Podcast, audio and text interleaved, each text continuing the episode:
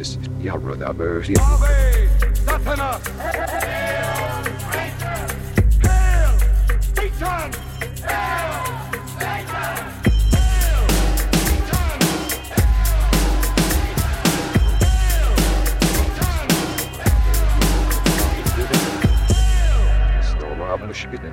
Greetings, heathens. Welcome to Hail Satan. This is the podcast exploring Satanism, culture, and life in general through the eyes of modern Satanists. My name is Joseph Rose. I'm a member of an amazing independent congregation called Satanic Delco, and we welcome members from anywhere in the world. If you want to learn a little bit more about that, visit satanicdelco.com. Today, I'm going to reflect on some observations I've made within satanic communities, and some of you are going to be upset. But hear me out. Before we get to that, let's acknowledge some rad Satanists that have joined us recently on Patreon. We've got Jenna, Ryan, Tannen, Princess of Blood and Bones. Wow. Melanie, Mark, Katie, Chloe, Eric, Ginny, and Alyssa. Thank you guys. I'm happy to have you join us, and I appreciate your support. Thank you very much. If you've got a moment out there, please visit the website for the podcast at hailsatanpodcast.com. You'll find links to join me on social media, a form to send an email, which I encourage you to do, and a link to join up with us on Patreon. We have a few different tiers to choose from there with various benefits, including the amazing Greetings from Hell Satanic Postcard of the Month Club. That is the most direct way you can support me in this show. If you'd like to do that, visit hailsatanpodcast.com. Okay, this episode is in part a reaction to my most recent episode with Shane Bugbee, or more accurately, it's a reaction to the reaction to that episode. But that isn't really the story.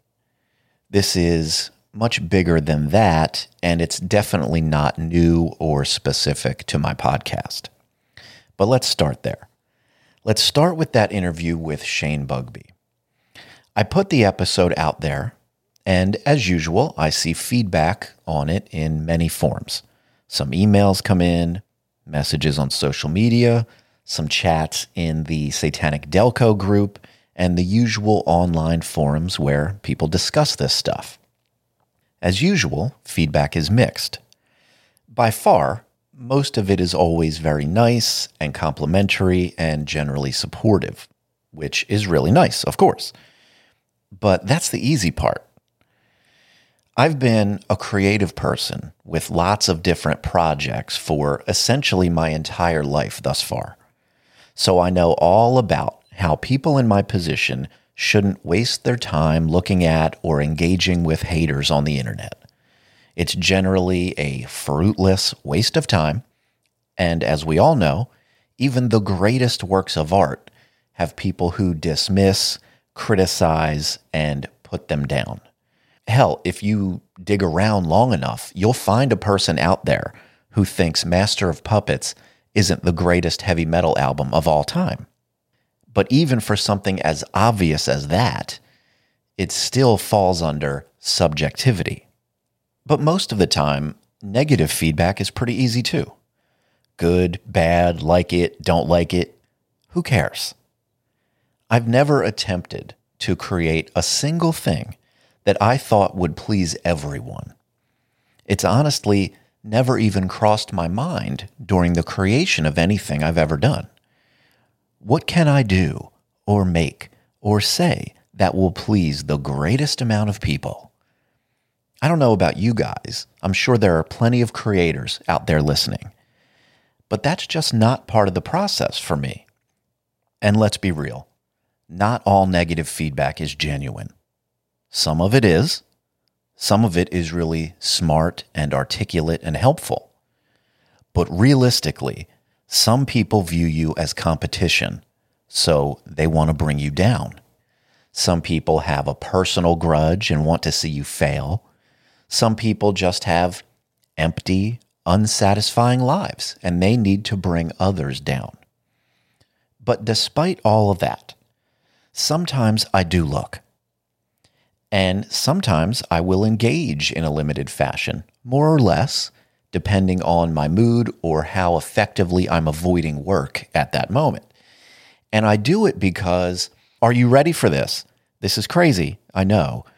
I do it because I think it's really important to expose yourself to opposing viewpoints and critical feedback.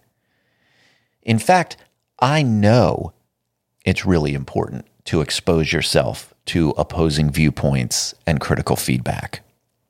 I know you're surely sitting there thinking, why, Father Joseph, is it so important? After all, I am an ordained minister of Satan, so I'm going to tell you. I have three primary reasons. They are number one, learn about the landscape, two, learn about the opposition, and three, learn about yourself. Learn about the landscape just means you get a baseline understanding of where you fit within a certain culture or community. This one is probably most important in the early days of a project for me, but it's always moving and changing. You see what types of people gravitate toward you or your creation and why they do. You see which types of people push against it and why. And you also see who completely ignores it. A simple example I had a band that I played in for years. We were a quirky, sort of heavy rock band, but we had a bunch of electronic and noisy elements along with the heavy guitars. We didn't know exactly what it was or what label to put on it, but promoters would always book us with these gothy industrial type bands. We didn't really like those bands, and we felt that we had almost nothing in common with them, but yet that crowd seemed to like us. Once that pattern was established, we had a better sense of our place in our scene at that time, and knowing that was helpful. Number two is learn about the opposition. If you're looking for or engaging with opposing viewpoints, obviously you have to learn what those viewpoints are first. You have to listen to them and absorb them properly. Give it a moment to sink in. But the viewpoints themselves, while potentially important or valuable, are not the whole story. Empathy is key here. Empathy is defined as the ability to understand and share the feelings of another it's important to understand the reasons why you or your creation is having the specific impact that it's having. When you share opinions on things like I do on here, naturally some people will disagree. And depending on what the topic is, it might be something that people take very seriously or personally. They might feel offended in some cases. For example, we talk about the Satanic Temple a lot. As we all know, they are the big, unavoidable Walmart of modern Satanism. So, of course, they're going to be talked about. And as we've discussed, TST attracts a lot of brand loyalists looking for something to hang their identity on, as well as people interested in left leaning political activism. And I hope people don't get the wrong idea about that. That isn't an insult or anything inherently negative. But for many of those people, it's personal. When you express a dissenting opinion related to the Satanic Temple, these folks immediately make you the opposition. It doesn't matter what the message is or how true it may be. The mission becomes essentially to burn the witch, silence them, ban them, shut them down. Of course, this isn't everyone there are tons of really lovely, smart, reasonable people on the Satanic Temple's membership list. I share a congregation with many of them, and I suspect a majority of people listening to this podcast are members of TST. But there are more than enough of these folks to warrant the discussion. There are various reasons for those behaviors, but one is easy to explain. It is simply the context of religion in one's life. many people come to Satanism after a history with other religions that didn't work for them or were in some cases traumatizing. When they find the Satanic Temple, it's like they've found salvation. They latch on really tight. It's like that uh, rebound relationship after they break up with their shitty fiance. And when you oppose the organization or even specific parts of it in some way, they feel it's an attack on their religion, which is a fundamental part of themselves. They react defensively without any hint of objectivity. And identifying those people or groups for what they are is really important. They out themselves as a group that doesn't need to be taken seriously. Trying to convince those people that the Satanic Temple isn't their perfect savior is like trying to convince your Catholic grandma that God isn't real. It's probably a waste of time. Now, it's also very important to remember that while those people exist and are plentiful, they do not represent all of your detractors or opposition. To simply write off your opposition under the assumption that they're all just brainwashed or stupid or immoral would be a terrible oversight. It's in our nature to believe that we are not only right, but also inherently good. Who amongst us actually thinks they're a bad person? I can't say for sure, but probably not very many at all. I think we all make the choices we make or believe the things we believe because we think they're right and good. And of course, the people who oppose you feel the same way about themselves having an understanding of who those people are, where they come from, and what life experiences have shaped their views and reactions comes through empathy. And it is invaluable. And then there is number three learn about yourself. This is perhaps the most important if I had to prioritize them. And I say that simply because long after these moments in time have come and gone, we're left with ourselves. If some part of one's personal philosophy involves the general idea of self improvement, then of course, this is of the utmost importance. In the context of interacting with opposing viewpoints, this is how you strengthen your argument. This is how you solidify and support your viewpoint. Again, using the example of a content creator significant effort is spent before a work is shared with the world. Something like an album, a podcast, a work of art, or expression of any kind. So by the time it reaches the masses, a sincere creator already believes in the work. Research has been done, skills have been honed, questions have been asked and answered already. But the critics out there will be waiting they're waiting to poke holes in your every idea. Some are salivating in anticipation to deliver that virtue signaling death blow in a Twitter reply or a Reddit comment. Of course, this has more to do with them and far less to do with the creation itself, but that doesn't mean we can't use it to our advantage.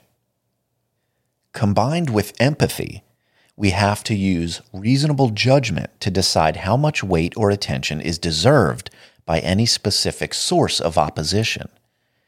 Is it some jealous hater hiding behind anonymity on a website? Or is it someone bringing forward a legitimate, articulate challenge or question? And when it is a legitimate challenge, the natural motivation, for me at least, is to go dig a little deeper to go back and double check. Make sure I got that part right. Make sure that I said what I meant and meant what I said. To make sure I'm getting the facts straight and, if necessary, respond with additional clarity or detail. In many situations, you'll find that being forced to defend your case is how you strengthen your case. You may find that your opposition opens your eyes to a perspective that you hadn't considered or weren't really able to consider based on your own limited knowledge and life experiences. And when that happens, you're better for it. And that improvement simply wouldn't have been possible without first exposing yourself to those opposing viewpoints. And as a bonus, reason number four sometimes I'm just in the mood to argue on the internet. That's just all there is to it.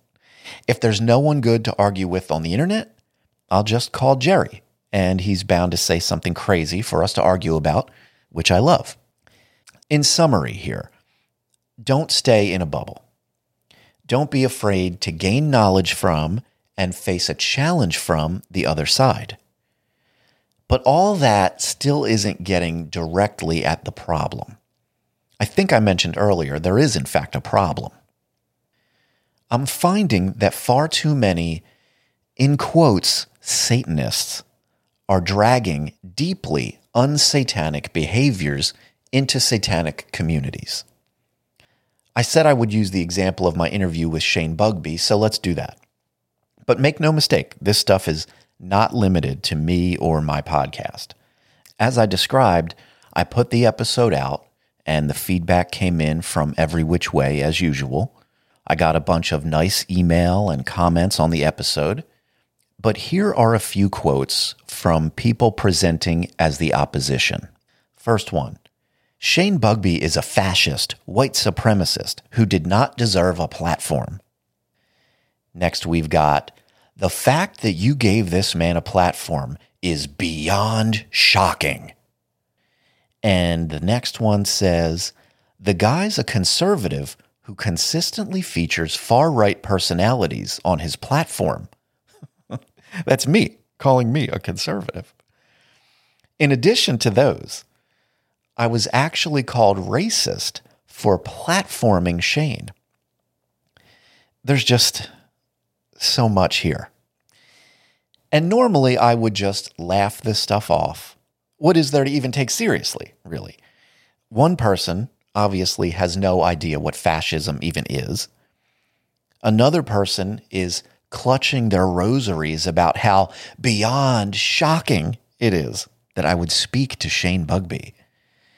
And one of them just flat out lies and says I consistently feature far right personalities on my show. If you listen to this show regularly, you know I've never had even one far right personality on here. And this is a pretty common tactic. People will make a vague claim of impropriety without presenting any evidence whatsoever in the hopes that enough gullible people will just believe it, jump on the outrage train, and go along with it. And unfortunately for society, far too many people do. This reminds me of what's come to be known as Hitchens' razor. It's one of my favorite quotes from the late Christopher Hitchens. He wrote, What can be asserted without evidence can also be dismissed without evidence. And then, of course, there's the genius who says I'm actually a racist because apparently the definition of racist is a person who has Shane Bugbee on their podcast. Again, normally you just ignore or laugh off nonsense like this. But in this case, I only bother to mention it because these are people that identify on some level as Satanists. I know that seems ridiculous, but it's actually becoming more and more common to find these types in communities of TST flavored Satanists. People that are anti free speech, the desperate virtue signaling, the whole feigning outrage, cancel culture type bullshit. And you'll see plenty of bullying in general of those who step outside of some invisible moving target of I don't even know what, political correctness or something. Back on my episode called The Freedom to Offend, I mentioned that there is a sizable portion of TST's membership who don't actually agree with the fourth tenet as it's intended. I suspect these types that I've been talking about today heavily overlap with those people who don't align with the fourth tenet. In the midst of all the chatter about this, one commenter said, I think communication with those that are our opposites is the best way to a better tomorrow. Standing in a circle of people that agree with you would get dull and move no mountains. And I agree with him. How is this even still up for debate? Just to catch everyone up on the basics here, Shane Bugbee said a bunch of unfavorable things alongside Lucian Greaves many years ago. And around that same time, he had republished an unfavorable book featuring illustrations by Lucian Greaves. To refresh everyone's memory, I have just a couple of clips of my interview with Shane. So let's give a listen. About 2015 or 14, I started to move away from that stuff. I started to get therapy. And when I was treating my traumas, I was able to see other people's traumas for the first time. Because before that, I could only think about my problems until I, you know, I was able to deal with those, you know, that anxiety and stuff. Then I was able to see like uh, people of colors issues, you know, like how how bad they have it. If I have it this hard, if I'm that fucking bad, oh man, you really got it. And so I was able to start seeing that stuff. And at that point, I really started to pull away and say we have to do something about what we created here. It's it's there's a groundswell happening that I'm responsible for ultimately. Uh, the people I worked with were tools. They did what I said. And so I need to figure out something about this. And then 2016 hit. I got a bunch of emails from like Trump fans and white supremacist people and thanking me for putting out Might is Right and our, our president's in, in the office and oh fuck. And that's when I took it off sale. I was like, yeah, you know, I can't even I can't even take money for this thing anymore. And just one more clip of Shane here. Around how old were you when Might is Right was uh, republished? Mid 20s. I can't, you know, it's so long ago for me, you know, I'm in my 50s now. Yeah. And I don't I don't really feel like I'm in my 50s, but sometimes, you know, memory and something like, yeah, I, I don't know. Yeah. But a long time ago, almost three decades ago. I just asked because I wonder how much of your connection and interest and everything that you had toward that book at that time is a big product of not only your environment and experiences, but the fact that you were a young man. You know, you were um, yeah. How much of it was just the edgy, rebellious sort of bit well, of a young man? I think when you see people like angry white males or people like myself or just angry men, you know, or angry people, I'm sorry to keep making it as men, but um, people that stormed the Capitol, let's say, those people are carrying their parents' issues. I was carrying my my father's rage. I wasn't even defined as a human being at that point. I was still carrying my father's rage, but I could see what he was saying as far as the working class getting stuck. And he was a union member. So when I was talking about might is right and shit like that, always in my head and heart was my father as a pipe fitter, a union member, picket lines in Chicago, how picket lines people would have when I was a child, you'd see picket lines, union members with ball bats, and they'll beat the shit out of you if you cross the picket line. Like you're not going to get groceries. We'll fuck you up. And so that's how I saw this might is right challenge. Like the Teamsters Union shows might in order to get what they want. It doesn't take any tremendous effort to empathize with the person in those clips. It shouldn't be hard to consider the trauma a person may have endured early in life that results in the kind of anger and bitterness that pushes some towards things like might is right.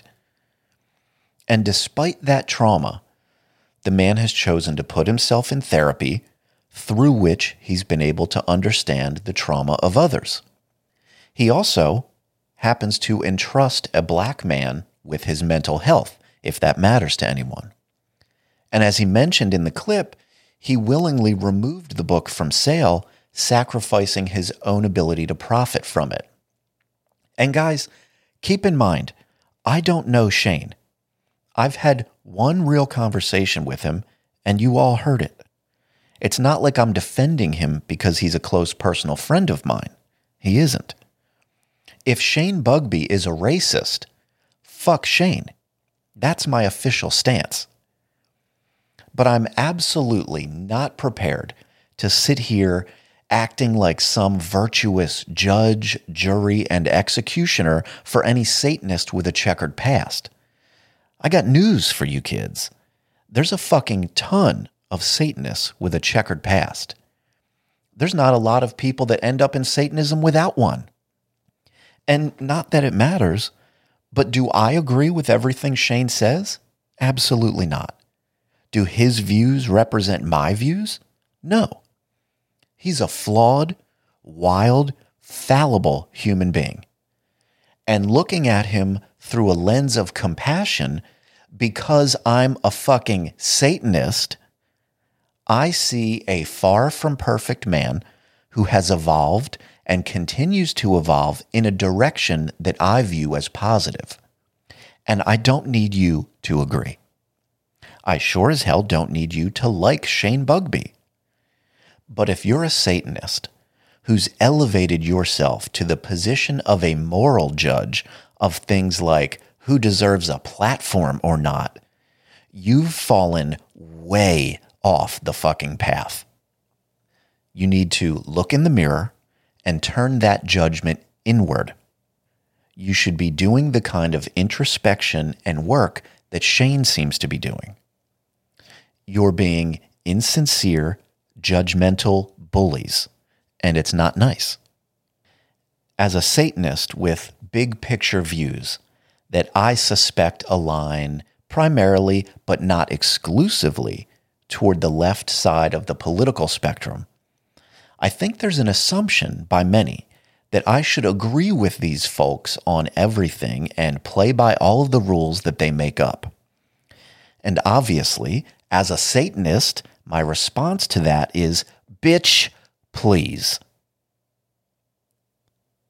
I'd hate to see these types of people water down many of the traits that we've appreciated and associated with Satanism for so long now. Empathy for the outsider, free thought, a rebellion against tyranny, not a recreation of tyranny. Let's just get it together, guys. Let's crank up the acceptance a bit and aim that saltiness toward the people who are working against all Satanists. I know this one was a little on the shorter side today, but this is what I had on my mind for you. So if you've got a minute, please visit the website at hailsatanpodcast.com. I'd like you to stay safe out there and don't take any shit from the bullies. Hail Satan.